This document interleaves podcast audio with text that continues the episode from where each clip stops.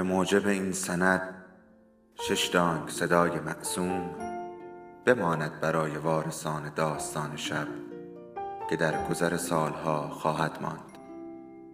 ارادتمند داستان شب.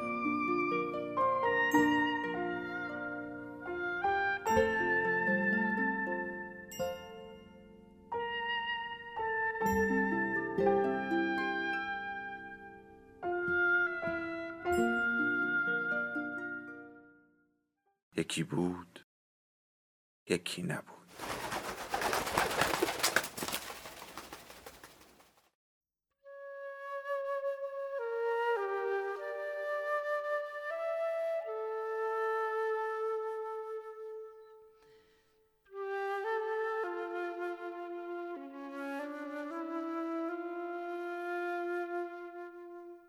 ماه که قرمز بود و کمابیش در پشت پرده ای از مه پنهان بود گرداگردش را ابرهای لطیفی فرا گرفته بودند و گویی از هر سو او را می نگریستند و نگهبانی می کردند تا مبادا ناپدید شود. آدم در همه جای طبیعت چیزی نومید کنند و دردآور احساس می کرد. زمین مثل زن فاسدی که تنها در اتاقی تاریک بنشیند و سعی کند به گذشته خود نیندیشد با خاطرات بهار و تابستان دلخوش بود و بی به زمستان انکارناپذیر انتظار می‌کشید. آدم به هر جا رو می کرد طبیعت چون گودالی تاریک سرد و بی انتها به نظر می رسید که از آن نه کریلوف نه آبوگین و نه نیمه ماه هیچ کدام مجال گریز نداشتند. کالسکه هرچه به مقصد نزدیکتر می‌شد صبر آبوگین لبریزتر میگشت وول می‌خورد از جا می جست و از روی شانه کالسکران به جلو خیره می شد. کالسکه سرانجام در پای پلکان بلندی نگه داشت که سایبان راه راه کتان زیبایی آن را پوشانده بود. آبوگین که صدای نفسهای لرزانش شنیده می‌شد سر بالا کرد و به پنجره های روشن طبقه اول نگاهی انداخت. آبوگین همراه دکتر پا به سرسرا گذاشت و همچنان که آهسته دستهایش را از روی ناراحتی بر هم میمالید گفت اگه اتفاقی افتاده باشه چه خاکی به سر بریزم؟ سپس به سکوت گوش داد و افسود اما صدایی نمیاد. حتما تا حالا اتفاقی نیفتاده. در سرسرا نه صدای پا شنیده می‌شد نه صدای حرف. با وجود چراغهای روشن خانه گویی کسی بیدار نبود. حالا دکتر و آبوگین که تا همین چند لحظه پیش در تاریکی بودند یکدیگر را برانداز کردند. دکتر بلند بالا بود. پشتی خمیده داشت. با شلختگی لباس پوشیده بود و چهره پهنی داشت. در لبهای کلفت سیاه بوست مانند در بینی عقابی و نگاه بیحال و بی چیزی زننده ناخوشایند و خشن وجود داشت. موهای آشفته، شقیقه های فرو رفته، ریش بلند و کمپشت تازه سفید شدهش که چانه براغ او را نشان می‌داد چهره پریده و افسرده و رفتار ناشیانه و بیقیدانه و خلاصه سرسختیش همه و همه. روزگار طاقت فرسا سرنوشت خشونتبار و وازدگی او را از زندگی و آدمها در نظر شخص مجسم می کرد. اگر آدم به هیکل زمخت این مرد نگاهی میانداخت باور نمی‌کرد که زن دارد و بر مرگ بچهش گریسته است. آبوگین آدم دیگری بود. قوی و تنومند با موهای بور. سری بزرگ و اسباب صورت درشت و در عین حال خوشایند و لباسی زیبا و روز. از کالسکه از دکمه های انداخته کت و از موهای بلندش که تا پشت گردن را می پوشاند برمی آمد که آدمی متشخص و اشرافی است. موقع راه رفتن سرش را بالا می گرفت و سینه اش را پیش می داد. صدای گیرای مردانه ای داشت و در باز کردن شال گردن یا مرتب کردن موهایش ظرافتی ماهرانه و کمابیش زنانه دیده می‌شد. حتی ترس بچگانش تو با پریدگی رنگ چهره هنگامی که کت از تن بیرون می آورد و سر بالا کرده بود و به پلکان می نگریست حالش را مشوش نمی کرد و از رضایت خاطر سلامت و اعتماد به نفسی که سرتاپایش گواهی می‌داد چیزی نمیکاست از پلکان که بالا می‌رفت گفت کسی این دوروبر نیست. صدایی شنیده نمیشه. از هیاهو خبری نیست. خدا به خیر بگذرونه.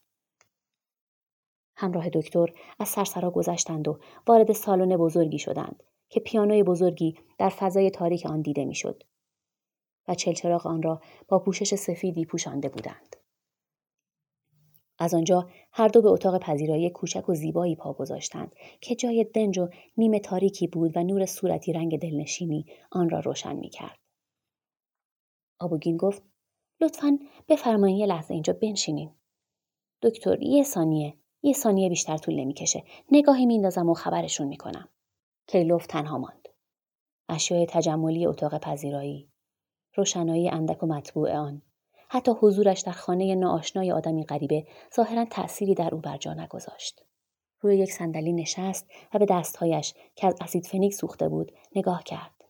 تنها به آباژور قرمز و روشن نگاهی انداخته بود و وقتی از گوشه چشم به ساعت آن سوی اتاق که تیک تیک آن شنیده می‌شد نگریست گرگی آکنده از کاه را دید که به تنومندی و رضایت خاطر آبوگین بود. سکوت برقرار بود. جایی در دوردست در اتاقهای دیگر. کسی آه بلندی سر داد. دری شیشهای احتمالا در گنجهای به هم خورد و بار دیگر سکوت برقرار شد. پنج دقیقه گذشت. کیلوف دیگر به دستهایش نگاه نمی‌کرد. سرش را بلند کرد و به دری نگریست که آبوگین از آن ناپدید شده بود. آبوگین در آستانه در ایستاده بود اما همان آدمی نبود که بیرون رفته بود. رضایت خاطر و ظرافت ماهرانه دیگر در او دیده نمی‌شد. چهره و دستها و حالت بدنش از شکل افتاده و ترس یا درد جسمانی رنجاوری چهرهش را تغییر داده بود. بینی، لبها، سبیل و همه اسباب صورتش میلرزیدند. گویی می‌خواستند از چهرهش جدا شوند اما چشمهایش مثل آن بود که از درد میخندیدند. آبوگین گام سنگین بلندی تا میانه اتاق برداشت. خمیده شده بود ناله می‌کرد و مشتهایش را تکان می‌داد.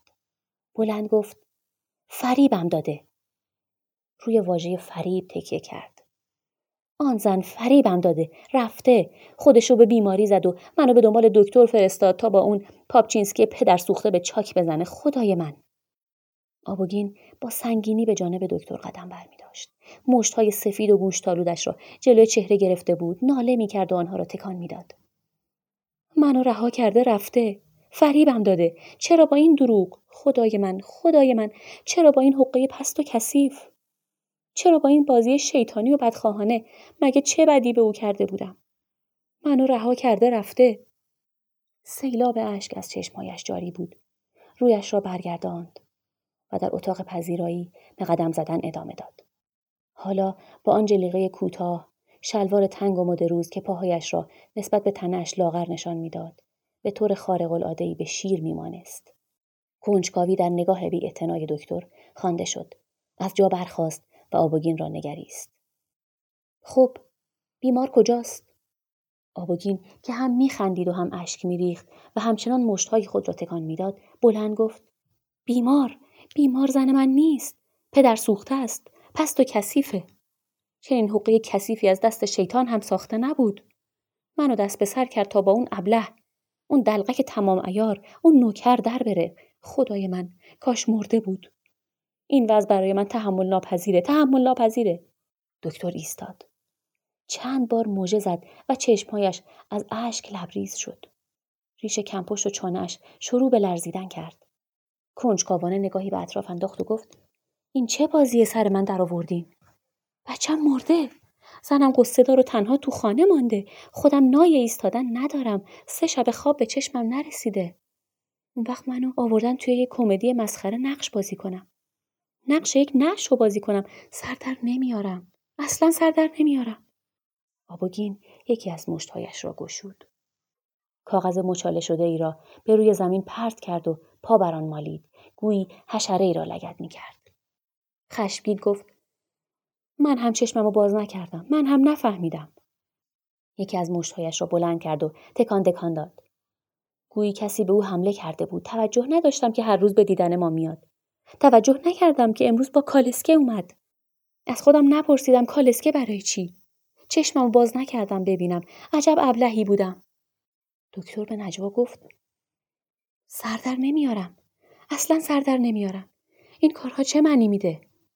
آدمو دست میندازن. به درد و رنج آدم میخندن مگه ممکنه؟ در عمرم چنین چیزهایی ندیدم. دکتر مثل آدم گیجی که تازه دریافته باشد کسی عمیقا او را رنجانیده شانه بالا انداخت دستهایش را تکان داد و چون نمی‌دانست چه بگوید و چه کند خسته و مانده روی یک صندلی افتاد آبوکین به اوزالود گفت خب گیرم از من خوشش نمی اومد. دلباخته آدم دیگری شده بود. دیگه فریب برای چه؟ دیگه این بیوفایی کثیف برای چه؟ برای چه؟ برای چه؟ مگه چه بدی به تو کرده بودم؟ به کیلوف نزدیک شد و با حرارت گفت گوش کنین دکتر شما ناخواسته شاهد بدبخت شدن من بودین و من نمی‌خوام حقیقت رو از شما پنهان کنم باور کنین دوستش داشتم فداکارانه و بردوار دوستش داشتم همه چیز رو به پاش ریختم با خونوادم به هم زدم کارم رو رها کردم موسیقی رو کنار گذاشتم برای مسائلی اونو بخشیدم که مادر یا خواهرم رو نمی بخشیدم. هیچ وقت نگاه چپ بهش ننداختم. هیچ وقت ناراحتش نکردم. پس این دروغ برای چه بود؟ من که از اون انتظار مهرورزی نداشتم. پس چرا به این حیله کثیف دست زد؟ اگه آدم کسی رو دوست نداره صادقانه اعلام می‌کنه اون هم وقتی که می‌دونه در چنین موردی احساس من چیه آبوگین با چشمان گریان و بدن لرزان آنچه در دل داشت برای دکتر بیرون میریخت با حرارت حرف می‌زد و هر دو دستش را بر قلبش گذاشته بود بدون دودلی همه اسرار خانوادگی را افشا کرد گویی دلشاد بود که این اسرار از دلش بیرون ریخته می شود. اگر یکی دو ساعت به همین صورت به حرف ادامه می‌داد و هرچه در دل داشت بیرون میریخت به یقین آرام می‌شد. چه کسی می‌تواند بگوید که اگر دکتر به حرفهای آبوگین گوش می‌داد و دوستانه او را تسلی میبخشید او همچنان که اغلب اتفاق میافتد. بیان که اعتراضی بکند یا به کارهای احمقانه ای دست بزند با غم و غصهاش خونه می‌گرفت اما اتفاق دیگری افتاد. همانطور که آبوگین صحبت می‌کرد چهره دکتر که آزرده خاطر شده بود آشکارا تغییر کرد. بی و حیرت در چهره او رفته رفته جای خود را به رنجشی تلخ، برافروختگی و خشم داد. خطوط چهرهش باز هم خشنتر، ناخوشایندتر و زننده تر شد. وقتی آبوگین عکس همسر جوانش را با آن چهره زیبا اما خشک و بیحالت که بیشتر به راهبه ها میمانست جلوی چشمای او گرفت و درخواست کرد که به عکس نگاه کند و بگوید که از آن چهره برمیآید دروغ به هم ببافد. دکتر ناگهان با چشمهای برافروخته خود را کنار کشید و در آن حال که حرفها با خشونت از دهانش بیرون میریخت مشت بر میز کوفت و نعره زد. این حرفها رو چرا به من میگین؟ من نمی‌خوام این چیزها رو بشنوم. نمی‌خوام. اسرار مبتزل و پست شما به من چه ارتباطی داره؟ گور پدر شما و اسرارتون. با چه روی این مزخرفات رو با من در میون می‌ذارین؟ نکنه فکر می‌کنین این همه توهینی که به من کردین کافی نیست.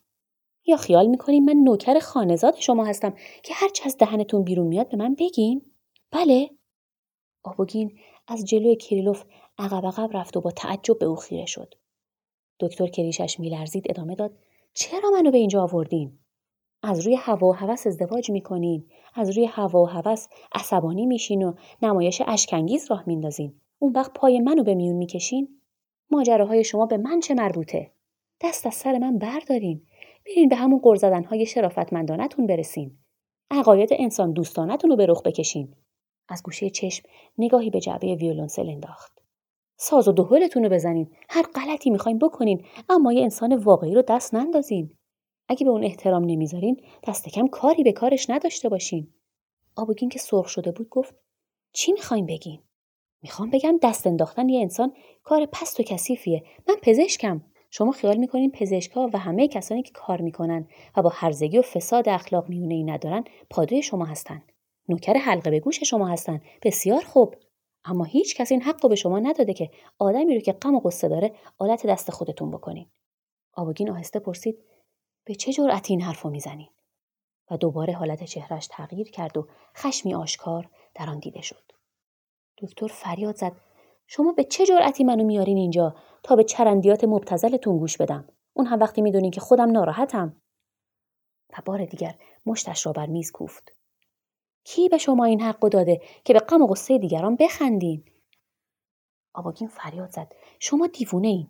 بیانصافی می‌کنین. من خودم آدم بدبختیم و دکتر خنده تمسخرآمیزی کرد بدبخت با این کلمه بازی نکنین چون حال شما رو نمیرسونه ولخرج هم که چکشون تبدیل به پول نمیشه خودشون رو بدبخت می‌دونن خروس اخته هم بدبخته چون چربی های اضافی تنش وبال جونشه. آدم عوضی. آبوگین فریادی کر کننده کشید. آقا احترام خودتون رو نگه دارین. کسی که این حرفا رو به زبون میاره باید کتک نوش جون کنه. متوجه هستین؟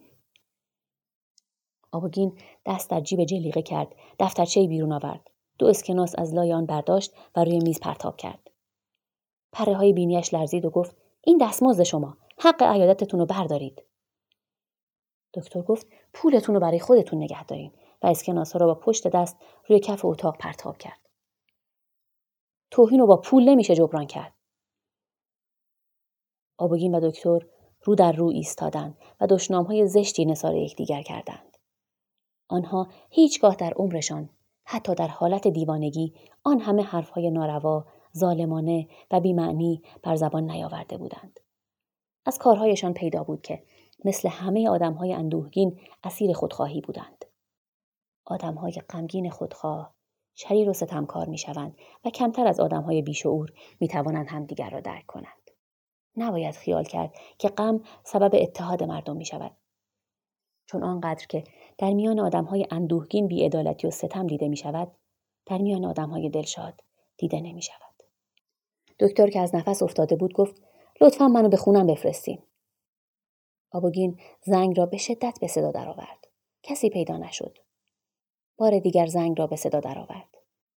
سپس خشماگین زنگ را روی زمین پرتاب کرد. زنگ با صدای خفهی روی قالی افتاد و صدای اندوهناکی مثل ناله مرگ از آن به گوش رسید. نوکر خانه پیدایش شد. ارباب با مشتهای گره کرده به روی سر و کله او افتاد.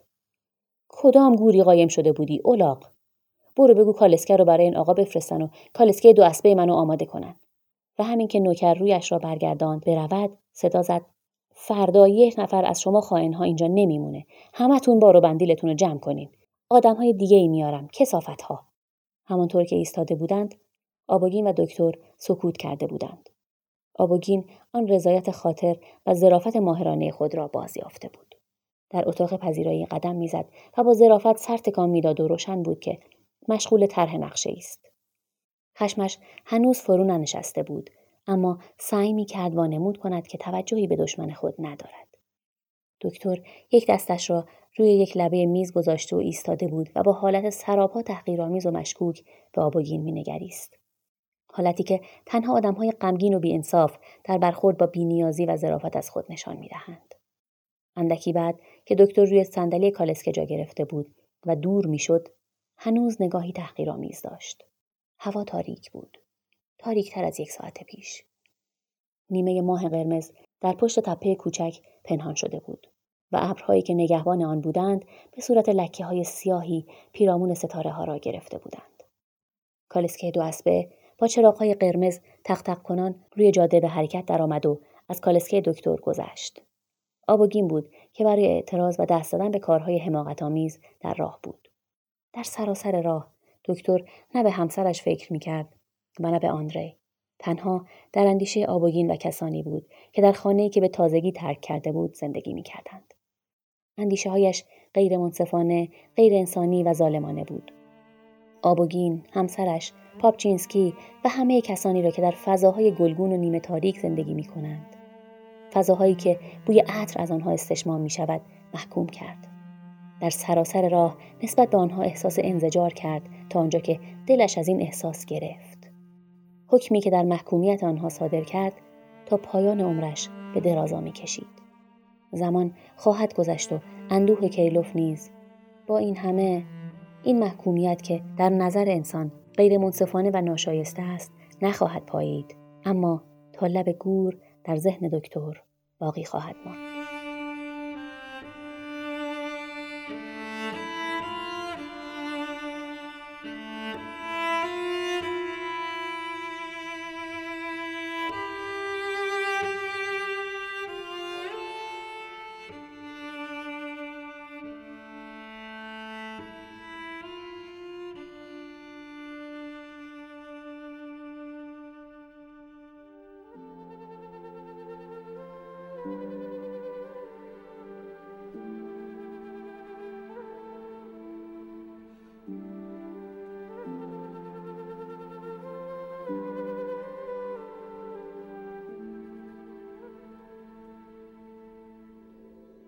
داستان شب بهانه است.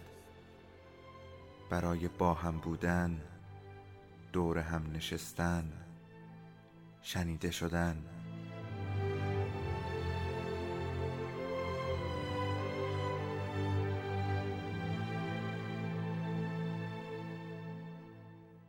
صدای افسانه ها رو میشنویم.